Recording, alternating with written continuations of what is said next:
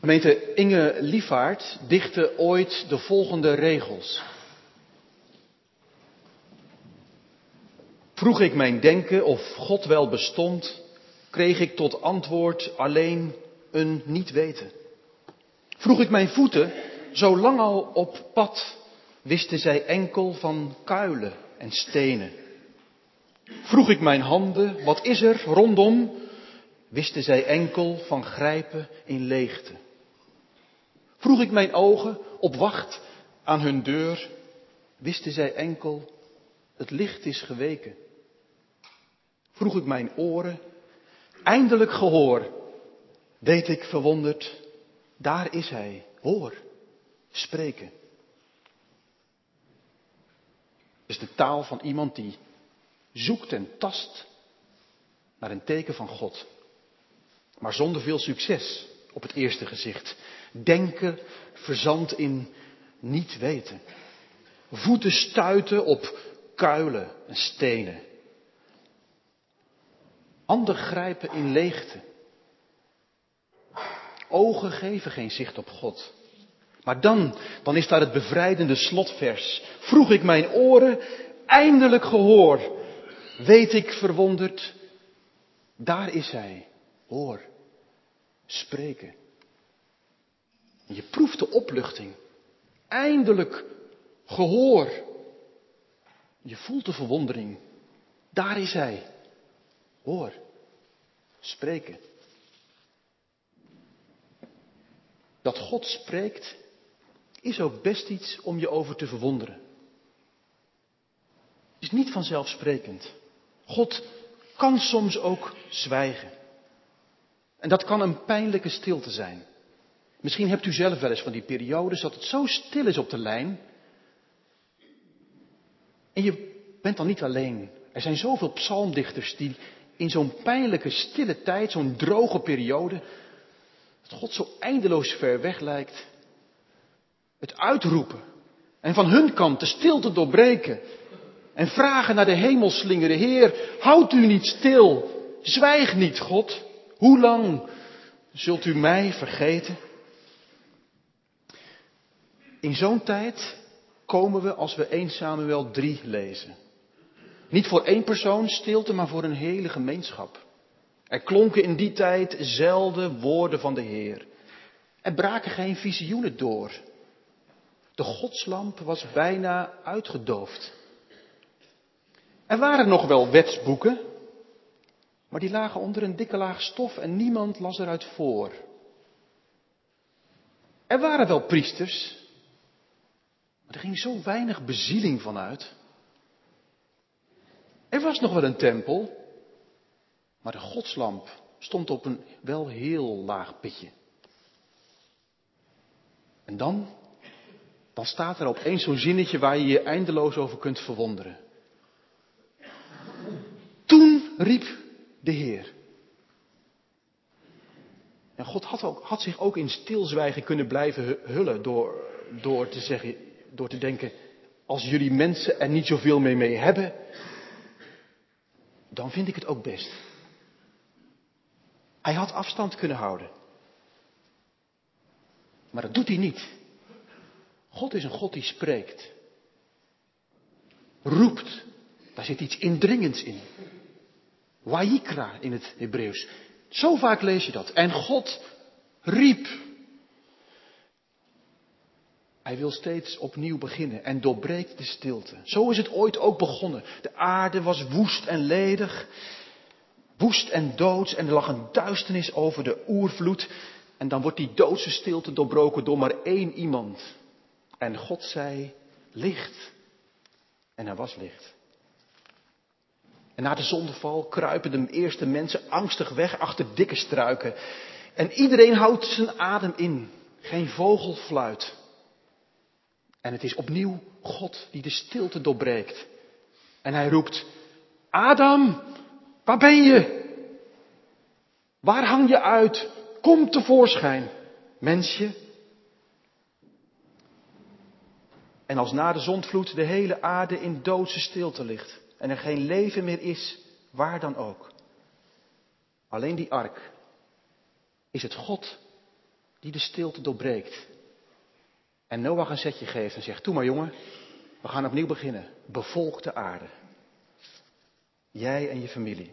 Ja, het begint steeds opnieuw met God die de stilte doorbreekt. Abraham, weg uit je familie naar het land dat ik je wijzen zal. Mozes, trek je sandalen uit. Dit is heilige grond. Ik heb gezien hoe mijn volk lijdt en ik wil ze bevrijden. En daarom stuur ik jou. En zo gaat het ook vanmorgen in de lezing uit 1 Samuel 3. Toen riep de Heer Samuel. Ja, ja, zegt Samuel. En hij springt uit zijn bed en hij sprint naar Eli. En hij zegt, zeg het maar, Heer. U riep me toch? En zo gaat het één keer, en twee keer, en drie keer. God roept Samuel. En Samuel denkt steeds dat het Eli is. Ik wil hier het beeld even stilzetten, alsof het een video is. Even op pauze. Want ik vind dit een aangrijpend beeld. En ik, ik wou het even met u bespreken. Ziet u het voor u? God in de hemel die maar steeds roept, keer op keer. Samuel, Samuel, Samuel. En dat ventje, die maar steeds zijn bed uitspringt en begint te rennen en te hollen en te draven en, de, en te doen wat hij de hele dag al doet. Mensen tevreden stellen, voldoen aan verwachtingen. Och armen. En vooral aan de verwachtingen van Eli. En we lezen zo treffend, Samuel had de Heer nog niet leren kennen. Natuurlijk wist Samuel dat God er was. Hij werkte notabene in de tempel. Hij liep de benen uit zijn gat voor de dienst aan God. Maar Samuel had nog niet geleerd dat God een God is die tegen je wil praten. Die contact met je wil. Samuel had nog van niemand begrepen dat God een God is die vertrouwelijk met je wil omgaan. Kennelijk moet je dat leren. Kennelijk moet je iets van een antenne ontwikkelen. Nou ja, van Eli kun je van alles zeggen. Maar één ding doet hij goed in dit verhaal. Hij is degene die het het ventje vertelt. Jongen, God zegt soms iets tegen je. Je schrikt er misschien van, maar hij wil soms echt iets tegen je zeggen. Als, als dat nou nog eens gebeurt, dat je iets in je hoort klinken, begin dan niet te rennen, te hollen en te draven, maar zeg dan, spreek Heer, uw dienaar hoort. En dit ene advies verandert iets in hem. Het is ogenschijnlijk een kleine verandering, maar het is een wereld van verschil. Want vanaf nu is Samuel een mens, een jongen, die rekening houdt met het feit dat er woorden van God tot hem gericht kunnen worden. Het opent iets in, van een ruimte in zijn hart, een heilige ruimte, waar God in kan spreken. En, en je voelt ook meteen dat God dichterbij kan komen. In het volgende vers lees je, en de Heer stond bij hem. Er is kennelijk een ruimte geschapen voor God om in het leven van deze jongen te beginnen te spreken. En hij wordt nu ook tweemaal geroepen bij zijn naam. Indringend, intiem. Samuel, Samuel. En dan zegt hij dat ene zinnetje. Spreek, Heer. Uw dienaar luistert. Het is een eenvoudig zinnetje, maar er spreekt een levenshouding uit. Letterlijk staat er, spreek Heer, uw dienaar is horende. Niet maar even. Nee, uw dienaar is iemand die voortdurend aan het horen is. Spreek Heer, mijn antenne staat op u afgestemd. Iets in hem is gespitst geraakt op het opvangen van een woord van God. Hij zegt niet, spreek Heer, ik ben horende. Nee, hij zegt er heel iets belangrijks bij. Hij zegt, spreek Heer, uw dienaar is horende. Kijk, en daar breekt het koninkrijk van God door. Want hier is een mens die zegt, Heer, wat u ook gaat zeggen, of het nu fijn is of verontrustend, ik buig me ervoor en ik vertrouw me eraan toe, want het komt van u en ik ben uw dienaar. At your service. Wat u ook gaat zeggen, Heer, spreek. Uw dienaar luistert. We begonnen deze dienst met een oude psalm, misschien kent u hem wel van vroeger. Gods verborgen omgang vinden zielen waar zijn vrees in woont. Ja, zo is God. Iemand die vertrouwelijk wil omgaan met mensen. God is relationeel. Hij verlangt er zo naar om contact te hebben. Hij wil graag een goede verstandhouding opbouwen. Een levenslange gespreksrelatie met jou, met u en met mij. Waarin wij ons mogen uitspreken voor Hem. Maar vanmorgen wil ik het vooral hebben over waarin Hij zich mag uitspreken naar ons. Hij wil vanuit Zijn kant met Zijn levenssfeer en Zijn geest die van ons doortrekken. Zodat het één geheel wordt. En Hij verweven raakt, gaandeweg met ons en wij met Hem. En ons diep, diep in ons bestaan aanspreken. Daar waar geen ander mens kan komen. En soms doet God dat krachtig, van buitenaf. Maar meestal heel stil, heel teder, heel zacht. We zongen over Gods lieve stem. Niet lievig, maar wel lief. In de zin van voorzichtig, want wij zijn maar een mensje. Samen wel eens maar een jongetje. U bent een mannetje of een vrouwtje. Ik ben, we zijn een mensje. We zijn klein, we zijn kwetsbaar en we schrikken zo gauw van iets wat van buiten afkomt. En zo begint God te spreken door een woord uit de Bijbel.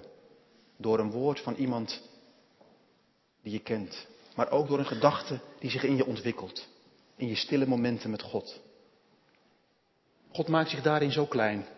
En hij past zich aan, aan ons kleine bestaan. Samuel, Samuel.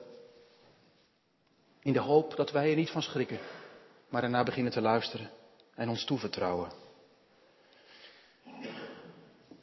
En wat God betreft is dat het begin van een levenslange wandeling. En weet je wat zo mooi is van God? Hij, forceert dat niet. God is niet bruut of dwingend of dominant of, of, of zeurderig. God, God, laat altijd een soort. God is een gentleman. Hij, laat altijd een ruimte waarin wij ook volwassen mogen worden en onze eigen keuzes maken.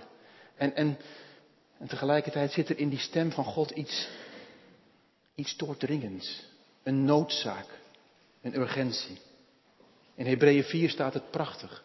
Gods woord is levend en krachtig en scherper dan een tweesnijdend scherp zwaard. En ze dringen diep door, die woorden van God. Tot waar ziel en geest en been en merg elkaar raken. En ze zijn in staat de opvattingen van ons hart en de gedachten te ontleden. Jacobus zegt, die woorden worden in ons hart geplant. En Paulus zegt, of Petrus zegt ergens, die woorden die in ons leven klinken, ze zijn als een bad wat ons schoon wast. In die verborgen omgang met God, als je woorden van God hoort, als je gedachten van God binnenkrijgt, dan gebeurt er iets heel moois. Dan worden ons oude denken langzaam weggeblazen als een mist. En iets nieuws komt ervoor in de plek. Gods gedachten. Gods kijk op de zaak. Gods hart. Gods passie. Gods stem spoelt langzaam de restanten weg van een vuile vaat. En waar eerder verwarring was en onzekerheid en stress en kramp, spreekt God in je leven rust en vertrouwen en kracht en overtuiging en vrijheid en hoop en liefde. En zo spreekt Hij steeds meer ruimte vrij in je leven. Mooi is dat. Als je dat bij jezelf en bij elkaar merkt. Dat er steeds meer een soort gewenning komt. Dat je denkt, ja, dit is de Heer. Ik weet dat Hij het is. En misschien vindt u het inmiddels heel gewoon. Omdat u er al een leven lang aan gewend bent. Kostbaar is dat. Zo krijgt de Heer steeds meer ruimte in je bestaan om te spreken en te, te regeren. De koning te worden. En zo breekt het koninkrijk door, dicht bij jou, in jouw leven. In uw leven. Overal waar iemand voor het eerst of opnieuw zegt, spreek Heer, uw dienaar, uw dienares is horende. Het heeft te maken met gewenning. En misschien zit u vanmorgen in de kerk en denkt, ik heb echt nog nooit zoiets meegemaakt. Dat kan. Misschien ben je al best wel vaak in de kerk geweest en heb je op een christelijke school gezeten. Maar is dit toch een soort nieuw voor je? Dat kan. Maar iedere dag kan het beginnen. Iedere dag spreekt God.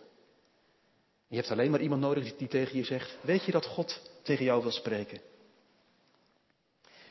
En gaandeweg leer je de stem herkennen uit, als één uit duizend. Jezus zegt: Mijn schapen kennen mijn stem.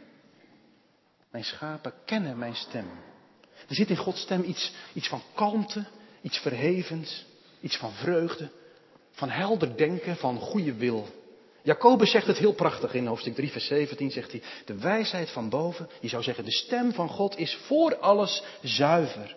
En verder vredelievend, mild, meegaand, rijk aan ontferming en brengt niets dan goede vruchten. Weet je wat zo mooi is? Die stem van God trekt ook je wereldje open. Want hij leert ons ook naar buiten te kijken met zijn ogen. En met zijn oren te luisteren naar de mensen om je heen. En vanuit zijn hart de ander tegemoet te treden. Hebt u dat ook? Dat als je iemand ontmoet, dat je dan ook aanvoelt dat iemand bij God is geweest. Als je zelf gewend bent aan de stem van God en je leeft met Hem en je wandelt met Hem, dan heb je ook al snel een verbinding met iemand bij wie je datzelfde proeft. Ze zeggen dat van de leerlingen van Jezus. Ze herkenden hen, staat er in handelingen, dat ze bij Jezus waren geweest. Als God in ons leven met zijn zachte fluisteringen binnenkomt en wij koesteren dat en ontvangen dat, dan, dan werkt dat door in onze uitstraling. En worden wij mensen die een bepaalde zeggingskracht hebben en invloed. Niet macht, maar een zachte kracht. Kwetsbaar, maar o zo krachtig en indringend. Zo eindigt het hele hoofdstuk. De Heer bleef verschijnen en maakte zich aan Samuel bekend. En heel Israël luisterde naar Samuels woorden.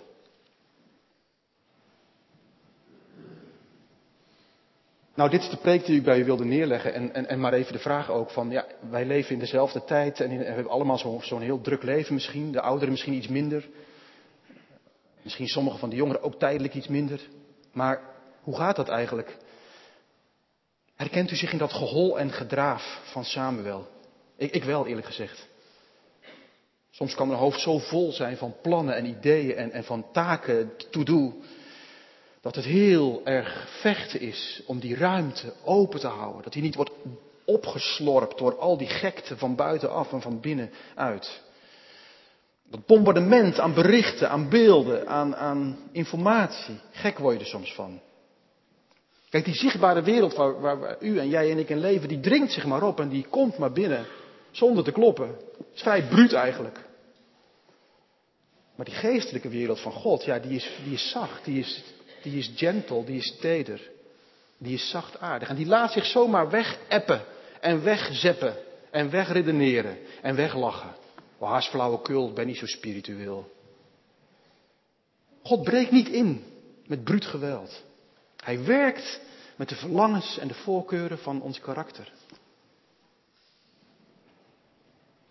Maar de realiteit is wel deze. Je kunt je ervoor afschermen en dan raak je gaandeweg ook een beetje afgestomd.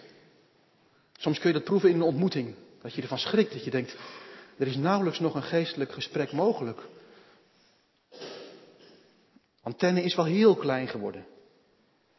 Of je kun je eraan overgeven. Of aan beginnen over te geven.